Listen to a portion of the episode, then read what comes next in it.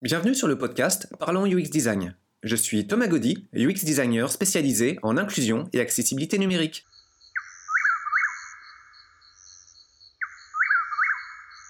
Bonjour tout le monde, pour ce nouveau podcast, on retrouve aujourd'hui Laurent Thierry. Laurent, est-ce que tu peux te présenter, s'il te plaît? Tout d'abord, bonjour, bonjour à tous et à toutes.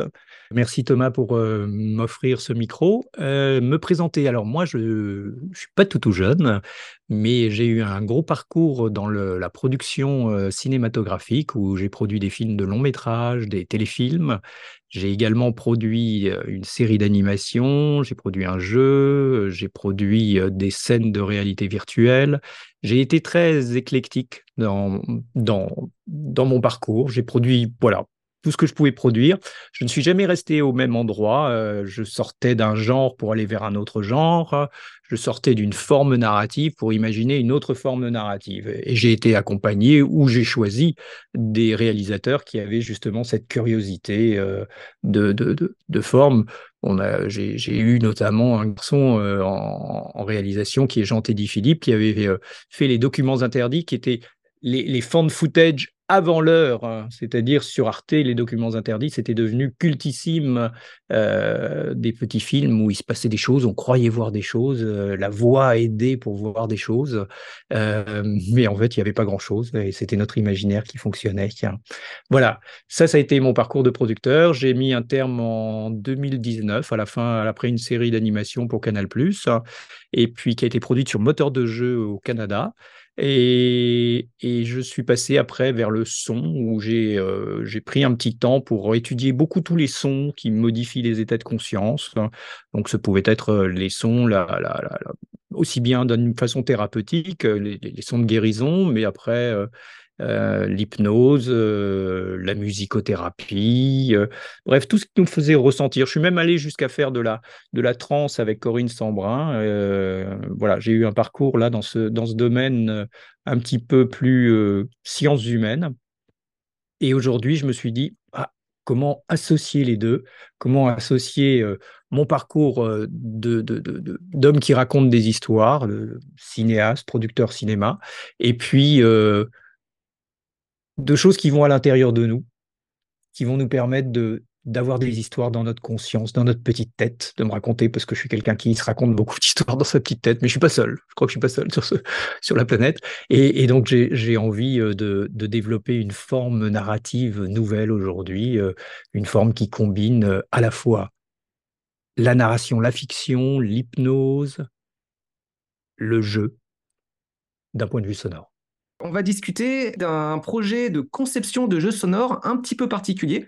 Est-ce que tu peux nous en dire plus? Le jeu sonore euh, euh, que je développe actuellement est quelque chose d'original puisqu'il combine euh, à la fois les principes narratifs, le, fait de raconter une histoire, mais de mettre l'auditeur au cœur de cette histoire pour qu'il soit lui aussi potentiellement actif via des exercices ou des jeux sonores à l'intérieur. Hein. Voilà. Je m'appuie là-dessus sur, bien évidemment, mon ancien métier, celui de, producteur de cinéma, donc euh, euh, d'homme qui était euh, bercé par les narrations et la fiction pendant toute sa vie. Et puis, j'y ai mis l'hypnose, qui est aussi une forme de narration d'ailleurs, l'hypnose, mais c'est une narration que l'on a avec soi-même. Et puis, euh, cette chose euh, qui n'existe pas trop ailleurs, euh, qui sont ces, ces jeux que l'on trouve beaucoup dans les tests de neurosciences, hein, que je réhabille pour les mettre dans un environnement plus, plus récréatif, comme, le, comme, comme pour en faire un jeu de divertissement récréatif. Voilà. Ah, il y a, y a plein de, de, d'abord de thématiques qui sont déjà fascinantes dans ton projet. Bon, déjà, pour commencer, tu veux faire un jeu sonore. Là où, euh, dans la plupart des projets numériques, bah, on passe par les traditionnels jeux vidéo avec une concurrence qui est complètement euh, dingue et pas, évidente à, aborder. Donc, un jeu sonore. Euh, le propos de l'hypnose aussi, c'est absolument fascinant. Parce que euh, tout de suite, tu vises un état d'esprit et un jeu, euh, qu'il soit sonore ou vidéo efficace, c'est un jeu qui arrive à te plonger lui aussi dans un état d'esprit un peu particulier. Donc euh, tout de suite, tu, vises un objectif et un état d'esprit qui, qui, est super engageant. Ah oui, complètement. Il n'y a, pas, il y a, pas photo. Je, pardon, j'ai repris un petit peu le, la suite de tes, de tes propos. Euh, pour moi, il y a quelque chose d'extraordinaire et, en cela, euh, c'était le pouvoir de, la radio. Euh, Bachelard en a, en a parlé avec la poésie qu'il voulait faire, la, radio comme quelque chose qui permet de, de divaguer, de laisser l'esprit vagabonder ou bien même de dormir. Hein pour penser à autre chose. Et dans un monde qui est extrêmement sollicité par l'image, extrêmement sollicité par nombre d'actions, d'informations, je trouve que aller jouer délicatement avec son cerveau, avec sa conscience, eh ben moi, c'est quelque chose qui, qui me stimule plutôt particulièrement. Alors bon, on n'invente jamais rien, on ne fait que reconditionner. D'abord, comme je l'ai dit euh, peut-être lors, de notre enregistrement, il y avait en Allemagne euh, euh, ce qu'ils appellent les Hörspiele, c'est-à-dire des pièces radiophoniques, je crois que c'était au début des années 30, qui, quand on découpe le mot Hörspiele, on y voit ben, hör, l'oreille, entendre, mais plutôt écouter, avec la, captation d'attention. Et derrière, il y a le mot Spiel, Spiele, jouer. Et donc, en fait, dans ces pièces radiophoniques, les Allemands partaient du principe que on était au cœur d'une histoire et on jouait déjà avec sa conscience. C'est en cela que ça me passionne, c'est le fait, c'est notre capacité qu'on a tous avec ce muscle extraordinaire qui est l'imagination. On a une faculté à imaginer des mondes illimités, et pourtant, on s'en sert pas tellement. Le premier jeu sonore sur lequel euh, j'ai pu travailler, qui s'appelait euh, Pivox Musical Maze, donc un jeu purement sonore de labyrinthe, c'est assez basique, euh, j'aurais voulu aller plus loin, sans interface visuelle. J'avais pu faire des tests. il se passait à l'occasion d'une exposition de jeux vidéo à la Cité des Sciences et de l'Industrie à, Paris. Et puis il y avait un, adolescent, un jeune adolescent voyant qui l'essayait. C'était son premier jeu sonore. Et puis je lui demandais un petit peu comment ça s'était passé. Il avait bien progressé dans les différents niveaux. Et puis il m'avait raconté des choses complètement hallucinantes en fait. Euh, oui, là j'ai évité un camion, j'ai traversé une route, et puis j'ai entendu un chien, et puis j'ai essayé d'accomplir une mission. Mais il n'y avait pas de camion, il n'y avait pas de chien, il n'y avait pas de route dans le jeu. et donc il était parti très très loin à se représenter euh, quelque chose d'absolument extraordinaire, mais euh, j'avais aucune conscience de mettre tout ça dans l'environnement sonore que je mettais. C'est ça, c'est ça qui est extraordinaire avec le cerveau humain, c'est que avec cette capacité qu'on a à imaginer, on peut donc tout voir, tout entendre, tout fabriquer, sentir. Et, en allant un petit peu plus loin, on s'aperçoit que ben, le cerveau, finalement, il fait pas tellement la différence entre ce qui est réellement vécu et ce qui est imaginé. Et donc, voilà, il a une capacité à, nous, à nous entraîner dans des ailleurs euh, formidables. Les, jeux sonores ou vidéo qui réussissent euh, cherchent à placer le, joueur ou la joueuse dans un état euh, cognitif un peu particulier. On n'utilise pas forcément les bons termes, d'ailleurs en fonction des euh, théories vidéoludiques qui, qui évoluent, bah, on change un petit peu de termes. on parlait pendant très longtemps de théorie du flow, où bah, on se fait un petit peu submerger par un environnement. D'ailleurs, ce n'était pas une théorie qui avait été élaborée pour euh, les jeux vidéo spécifiquement. C'est euh, Sixten Miali, je ne prononce jamais correctement son nom, euh, mais voilà, qui, l'avait élaboré dans d'autres contextes avec d'autres métiers. on parle souvent de saturation d'essence. L'hypnose, ça va être fascinant. Comment tu envisages de placer les joueuses ou joueurs en état hypnotique? Ah bah, tu viens de parler déjà d'un état de conscience, c'est-à-dire ce qu'on appelle plus ou moins le flow, la zone, qui est un état un état de conscience. Il faut faire attention avec la notion d'état modifié de conscience, puisque déjà un état, c'est quelque chose qui est modifié. Euh, donc c'est une forme de redondance, comme l'aimait à le, dire euh, euh, Monsieur Roustan. comment je vais faire? Bah, Finalement, il y a plein de paramètres. On peut s'inspirer en cela du, du, reality shifting aussi, cette tendance récente que font les, jeunes Américains à se faire un décompte un chrono dans un sens, enfin un chrono dans la tête, et arrivé à la fin de ce décompte, ils arrivent à l'endroit souhaité. Et à chaque fois, on descend un petit peu plus profondément dans en soi et dans sa capacité à imaginer. Et on s'absorbe dans ce monde. Là aussi, le mot absorber est un mot très hypnotique. et on accepte. On a plein de techniques après qui permettent encore une fois d'aider, d'accompagner la personne en hypnose. Je crois qu'ils emploient la, saturation, les, choses confusantes, tout ce qui peut être de nature à mettre le cerveau un petit peu la tête à l'envers. Et par rapport au sonore, ce qui est extraordinaire, c'est qu'on a deux oreilles et à te dire quelque chose dans l'oreille droite et quelque chose de différent dans l'oreille gauche, eh ben le cerveau, il fait ah, il y a un truc qui va pas là, je peux pas écouter les deux. Donc il va faire un choix. Et en faisant ce choix, il va bien évidemment déjà rentrer dans une forme d'état d'hypnose, puisqu'il va s'absoudre de l'autre information, de l'autre euh, enregistrement, de, de l'autre message qu'on lui tend dans l'autre oreille. Voilà, donc toutes les techniques d'hypnose sont euh, un petit peu sollicitées. Entendons-nous bien, je fais pas du thérapeutique, je reste dans le divertissement, je reste dans le ludique. C'est un, c'est une façon de, de, de, de, de jouer un petit peu, encore une fois, avec sa conscience.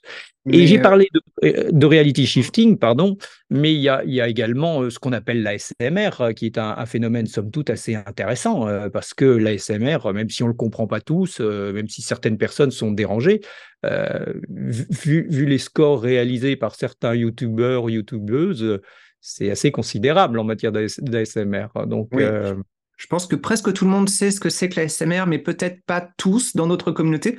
Euh, c'est euh, cette tendance à euh, chuchoter ou à présenter des bruits qui sont extrêmement plaisants à entendre. Il n'y a pas d'agression hein, dans l'ASMR, c'est un ensemble de stimulations extrêmement douces et plaisantes. C'est un acronyme, mais je ne sais pas ce que veut dire l'acronyme personnellement. Autonomous euh, Mind, je ne sais plus, il est compliqué pour moi, mais je, suis passé souvent devant. Euh. en gros, c'est des stimulations euh, au niveau du cerveau qui déclenchent une forme de réaction physiologique à l'intérieur de soi. Et ça marche très bien. Quand, quand c'est bien fichu, évidemment, quand c'est bien conçu. Oui, après, il y a une technique derrière ça aussi. Il y a, finalement ce, binaural, euh, puisqu'ils emploient beaucoup euh, une forme de spatialisation. Et, euh, ça, c'est très, c'est très efficace, puisque nous fonctionnons, nous, êtres humains, et beaucoup avec nos oreilles, on ne le sait pas, mais un bruit qui se rapproche, c'est inquiétant. Un bruit qui s'éloigne, c'est rassurant on n'est plus dans un monde où on doit surveiller euh, la bête sauvage si elle vient nous, s'approcher de nous, mais euh, on reste aujourd'hui, euh, sans nous en rendre compte, à fonctionner automatiquement avec, avec nos oreilles et avec notre cerveau, puisque lui-même refabrique beaucoup de choses derrière, après les oreilles, et à, définir notre environnement pour notre stabilité, pour notre marche, pour, pour plein, plein, plein de choses. les oreilles sont, enfin capital. Après, je ne vais pas vendre plus les oreilles que les yeux, que les yeux, que le goût, que le toucher, que le voilà. On a nos déjà ces cinq sens qui sont capitaux, et puis après, il y en a encore d'autres, l'interoception, la proprioception euh, aussi. C'est euh, le, projet dont tu parles. Euh, c'est pour l'instant, il est dans la phase de gestation. Tu, es en train de, définir un petit peu comment il se, sera fait. Euh, actuellement, dans son contenu, donc ce sera un jeu audio, est-ce qu'il sera accessible pour des personnes aveugles?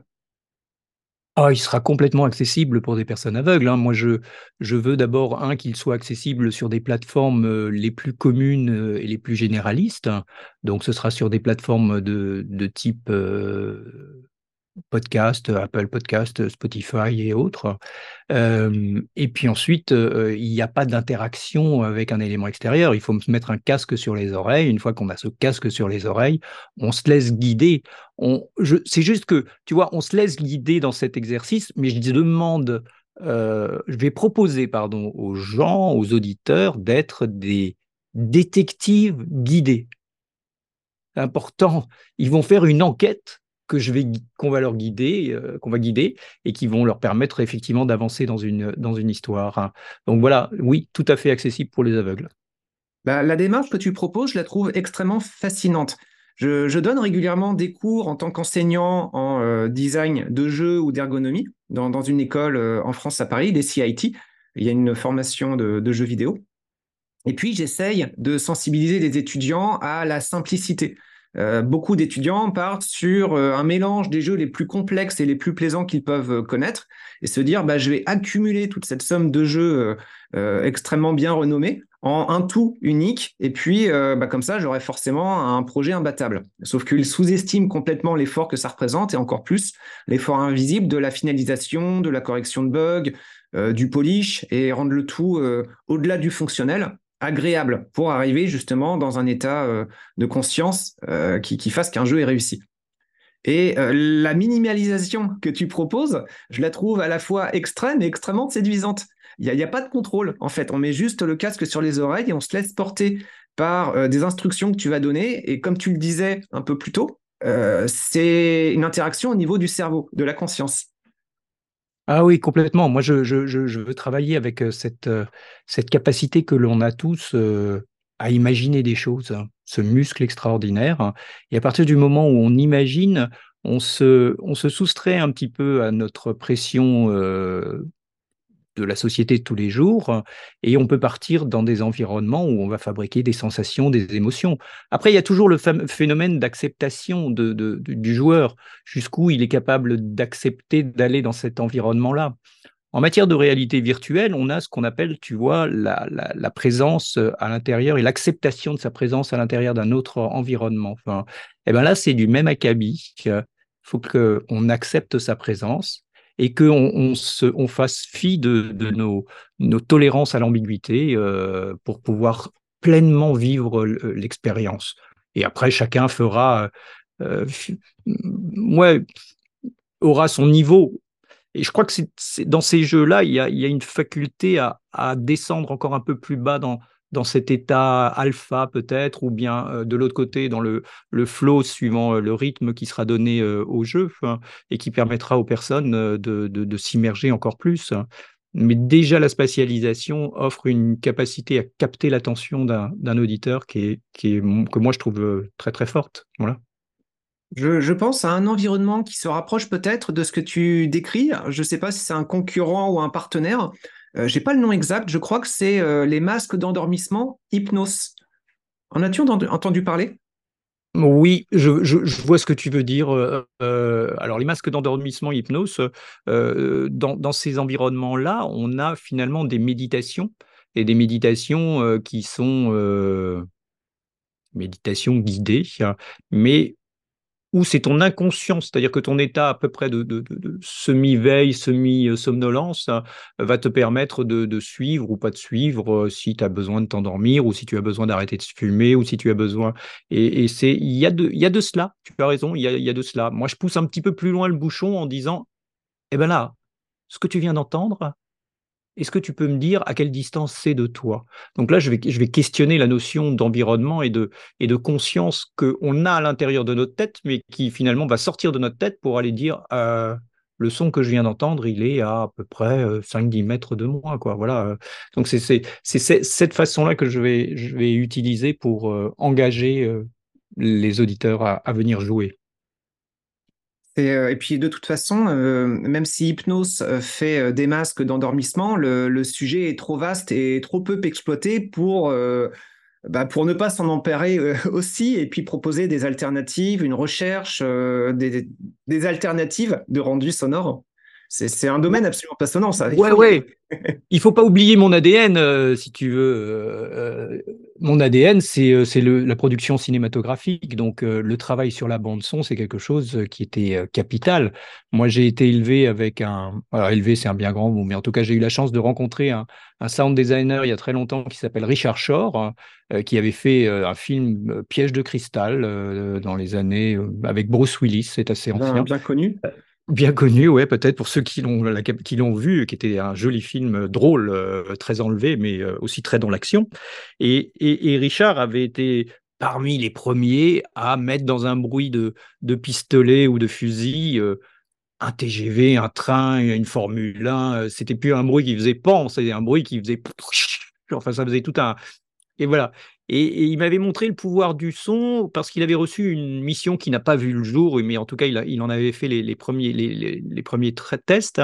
Il devait sonoriser un film muet de Jean Renoir de 1929. Euh, ce film euh, s'appelle Le Tournoi. un chevalier blanc, un chevalier noir qui se battent en duel comme ça. J'avais regardé le film muet, puis je l'avais trouvé long à l'époque, même c'était là il y a quand même une vingtaine d'années. Et, et, Richard avait commencé à sonoriser ce film-là. Dans la version muette, j'étais pour le chevalier blanc. Dans la version sonorisée, je n'en avais plus rien à faire du chevalier blanc. Et ça avait été une leçon pour moi extraordinaire sur les pouvoirs du son, de leur capacité à me raconter quelque chose d'autre avec les silences, avec euh, il avait il avait fait un travail génial puisqu'il avait il pouvait pas mettre de paroles, donc il y avait des espèces de chuchotis et comme ça, ça remplacé. Donc, on tendait l'oreille, hein, rien que pour essayer de savoir ce qui était dit. Puis après, il y avait le panneau, c'est un vieux film, donc il y avait le panneau, on lisait le dialogue. Et, euh, c'était génial d'un point de vue euh, œuvre aujourd'hui. Voilà, ça n'a pas vu le jour parce que les ayants droit euh, s'y sont opposés, mais ce Richard Shore m'avait mis le pied, ou je dirais l'oreille à l'étrier. C'est pas très joli comme, comme vision, mais en tout cas, m'avait amené à, ouvrir mon oreille et, à être très attentif à tout ce qui pouvait se raconter ou ne pas se raconter dans le son. C'est vraiment dommage qu'on puisse pas avoir le tournoi en version sonorisée. Ouais. Ça, ça donne envie, en tout cas. Belle description, déjà. C'était, Richard, voilà. Alors donc il était avec euh, aussi, là, j'avais appris toute la différence entre le sound designing américain avec euh, la, puissance, l'effet waouh, euh, et puis la modestie française au départ qui d'un point de vue son a, progressé. Ils sont bien mis au niveau des Américains, mais on reste quand même un petit peu moins show-off, je dirais, que les Américains qui utilisent beaucoup de beaucoup d'effets sonores très très très très puissants. Je l'avais vu, ah encore récemment. Ils ont leur style qu'on connaît bien.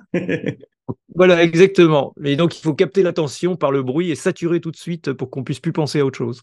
Mmh. Mais voilà, il y a des alternatives à ce style et puis c'est autant d'avenues à, prendre dans d'autres pays. Complètement. Voilà, donc tu vois, le son, c'est ça, c'est ce pouvoir-là qui est trop, euh, qui est finalement laissé de, de, côté. Euh, voilà. Mais le, le, le, les podcasts montrent aujourd'hui qu'il y a un intérêt quand même à. Il y a un public. Alors, euh, pour ton projet, à un moment, tu vas avoir besoin de testeurs et de testeuses. Euh, est-ce que euh, ton projet, pour l'instant, il a un nom même temporaire qui permettrait à notre communauté de te suivre? Alors, il a pas, il a, il a, il a un nom de code encore pour l'instant, mais donc c'est pas, mais il va bientôt, on va, l'appeler. disons qu'on va l'appeler Dreamagine. Donc, c'est euh, Dreamagine. Euh, l'orthographe exacte, c'est D-R-E-E-M-A-J-I-N-E. Voilà, c'est un peu compliqué, mais c'était la contraction de rêve et imaginer. Euh, voilà, c'était un petit peu ça pour ce, projet. Et oui, bien évidemment, les testeurs sont les bienvenus à partir du moment où ils veulent nous prêter leurs oreilles et, nous faire un, petit retour qui soit le plus constructif possible parce parce qu'on va faire beaucoup d'allers-retours. C'est la souplesse du son. On a la possibilité de faire des allers-retours et je crois qu'il faut euh, il faut pas s'en empêcher. Après, il n'y a que le temps qui est une variable euh, que je ne maîtrise pas toujours. D'accord. Je vais le réépeler pour euh, ceux qui l'auraient pas pris en note et ça me permettra de vérifier l'orthographe aussi pour le placer en commentaire. Dreamagine, D-R-E-E-M-A-J-I-N-E. -E. Exactement, tu l'as bien pris. D'accord, c'est ça. Donc, euh, bah parfait. Ça, on pourra en parler euh, également, et puis ça permettra de, te suivre. Euh, ce sera un plaisir également de pouvoir en reparler lorsque bah, le projet aura avancé, et puis que tu voudras faire un, petit suivi dessus. Il y a plein de, directions extrêmement enthousiasmantes. le côté sans interaction. J'ai quand même une interrogation par rapport à ça. souvent, on fait une distinction entre les jeux numériques, jeux joués, euh, et bah, justement, ce qui est jeu et ce qui est joué. Un jeu, souvent, il y a une situation de résolution où on termine l'expérience et puis on peut passer à autre chose. C'est pas vrai pour tout, hein, il y a plein de contre-exemples. Et est-ce que euh, dans Dreamagine, il y aura euh, une situation de, de, réussite de jeu? Il y, a une forme d'honnêteté, si tu veux, avec soi-même et avec sa conscience. Donc à partir du moment où on est prêt à jouer avec sa conscience, oui, il y aura ce que tu viens de dire. Il y aura cette, euh, cette capacité à, à, compter des briques, et une fois qu'on a compté des briques, euh, ou à compter des bruits, des sons, des, des, des, stimuli sonores, euh, de pouvoir garder le chiffre, de le replacer dans une phrase, et de cette phrase, savoir qu'elle va du coup déclencher un autre, un autre exercice et ainsi de suite. Donc oui, il y aura à la fin une forme de résolution. D'accord, ça c'est très très bien. Et puis en jeu alternatif, peut-être l'équivalent visuel, je pense à des jeux. Alors c'est c'est pas forcément ceux qui te mettent en état d'hypnose, mais on connaît tous les Où est Charlie? Et il y a des alternatives aussi. Ça a donné toute une vague de jeux vidéo, de jeux de recherche d'objets. Et il n'y a pas d'équivalent sonore. Et pourtant, en fait, c'est vraiment l'occasion de se baigner dans des paysages, de découvrir une forme de narration qui peut être vraiment très enthousiasmante. Et voilà, au niveau des contrôles et de la complexité de développement, c'est très minimaliste aussi. Et c'est très malin en même temps à faire. Il y a des jeux de société, papier tableau, papier carton aussi à faire sur ce principe-là. Je, bah, crois, je crois que le champ, le champ est libre, euh, on peut, on peut fabriquer. Ça va être fascinant à suivre. Euh, est-ce que, Laurent, tu avais d'autres choses à, à ajouter pour ce projet? Non, pour l'instant, on est au, stade de l'écriture donc du, scénario et des premiers enregistrements sonores, euh, puisqu'on teste, on teste, on teste, hein, et on voit euh, ce que ça, ce que ça donne. Donc, euh, pour l'instant, je crois qu'on rassemble, on rassemble ça. On est juste à la recherche de, de talents, de, comme on le disait précédemment, plus dans le, game design audio. Hein. Hum, mais là encore une fois, quel, quel, type de jeu, en fonction de quel type de jeu et comment on va on va imaginer des exercices sonores. Hein. Donc pour cela, c'est beaucoup inspiré des neurosciences. On est allé piocher chez eux des effets psychoacoustiques, de l'illusion sonore, voilà, de tous ces phénomènes-là. Et, c'est aujourd'hui pouvoir avoir un, talent euh, dans le game designing audio qui organise ces jeux pour en faire une chronologie et arriver à une résolution euh, à la fin. C'est parfait. Merci beaucoup, Laurent. Je t'en prie.